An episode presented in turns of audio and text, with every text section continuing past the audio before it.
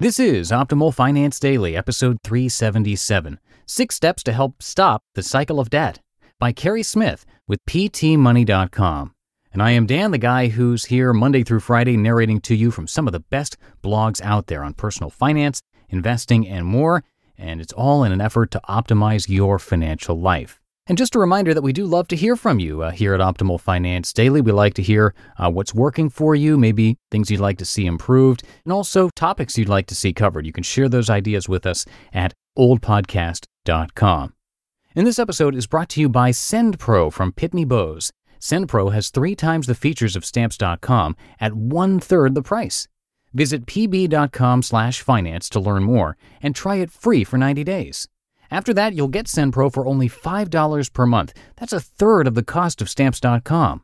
And that special $5 rate is good for the lifetime of your SendPro subscription, but only when you sign up at pb.com slash finance. Now let's dig into today's post as we optimize your life. Six Steps to Help Stop the Cycle of Debt by Carrie Smith with PTMoney.com.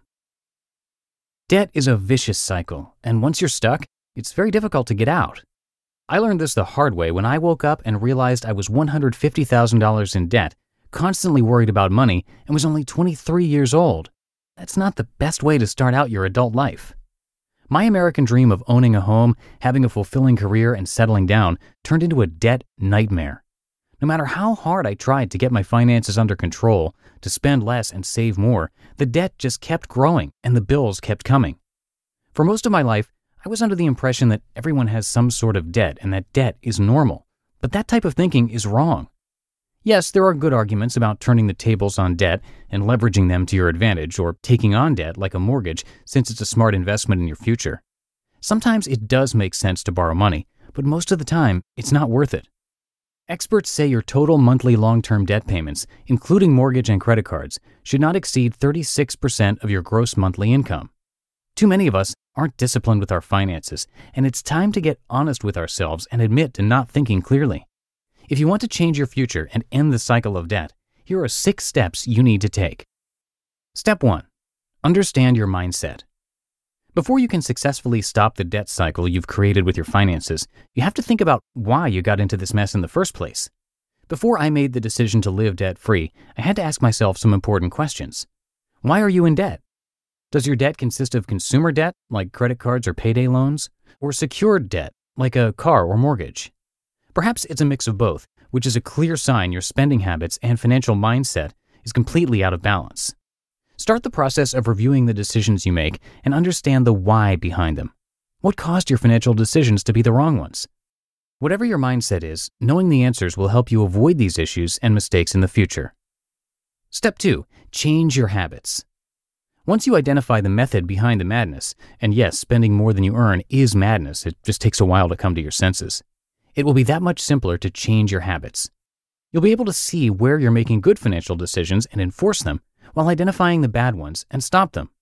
Of course, changing your habits isn't easy, and it will take some sacrifices on your part, but I can tell you from experience that making the changes necessary to live a life of freedom and financial security is totally worth it. Step 3 Go on a spending diet. A good way to put an end to your cycle of debt is to go on a short spending diet. More often than not, your spending habits are to blame for your financial situation, so indulging in more of the same is not the answer. Challenge yourself to a financial diet and go 30 days without buying any non essentials or going shopping. Only allow yourself to purchase items that you need, like groceries and gas, along with paying your essential bills. But that's it. When I did this, I noticed I didn't even miss my expensive cable TV and my overpriced gym membership. Once you try it, you too might find you no longer want many of the things you thought you needed. Going on a short spending diet is not only better for your wallet, but for your mind. Step 4 Set yourself up to succeed. Once you acknowledge and understand your habits, the only way to truly overcome them is by replacing bad habits with good ones. One of my problem areas is eating out and buying fast food. So if I want to save money and spend smarter, I have to substitute eating out with meal planning, grocery shopping, and cooking. But if you really want to overcome this vicious cycle, you have to set yourself up to succeed. For instance, I learned to buy food that's not only convenient but simple to cook. My schedule is so demanding that if I spent hours making a complex meal plan, I'm likely to give up and go back to eating out again. Take the extra time to set yourself up with a system that really works, otherwise, you'll be right back in the same bad habit. Step 5 Remove any temptations. It's easier to avoid temptation than to resist it. So, if you're a shopaholic, it's a good idea to avoid shopping traps like going to the mall instead of tempting yourself. It's much easier and smarter to remove any temptations that keep you stuck in the same bad spending habits. Breaking free from this cycle not only requires dedication, but also removal of the temptation to fall back into old patterns. Change your habits now and remove any unnecessary roadblocks so you can ensure your journey to debt freedom will be as smooth as possible. Step 6 Find your inspiration. Once you finally commit to ending your debt cycle and learn to live below your means, you'll find it's not easy. In fact, it's downright hard. There was one moment specifically where I wanted to throw in the towel and give up on my path to debt freedom. Want to know what kept me going? Finding the right inspiration and motivation. You have to remember where you're going and focus on the end result. Otherwise, it will be all too easy to give up. Then you'll be less likely to try again in the future. Focus on how far you've come and the milestones you've already reached. Make sure to celebrate your accomplishments.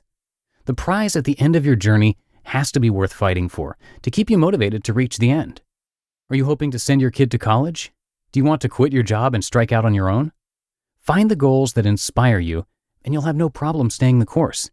It takes years to get into debt, and it might take just as long to get out of it. Don't give up.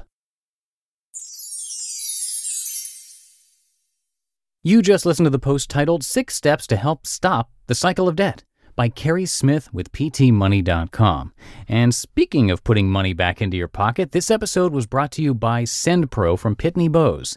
SendPro has three times the features of Stamps.com at one third the price. It's really easy to use. You can actually print stamps straight from your computer, saving money and time. And you don't even need any special equipment to do it or software. It works right from the web, no installations to worry about. You gotta try it out. You can get an incredible deal only through pb.com slash finance. That deal is, you'll get SendPro free for 90 days. You'll get a free 10 pound scale. And when your free trial is over, again, this is after a full 90 days, you'll get SendPro for only $5 a month, and that rate is good for the life of your SendPro subscription. That's $5 a month compared to $15.99 a month for Stamps.com. That's three times the features of Stamps.com at one third the price.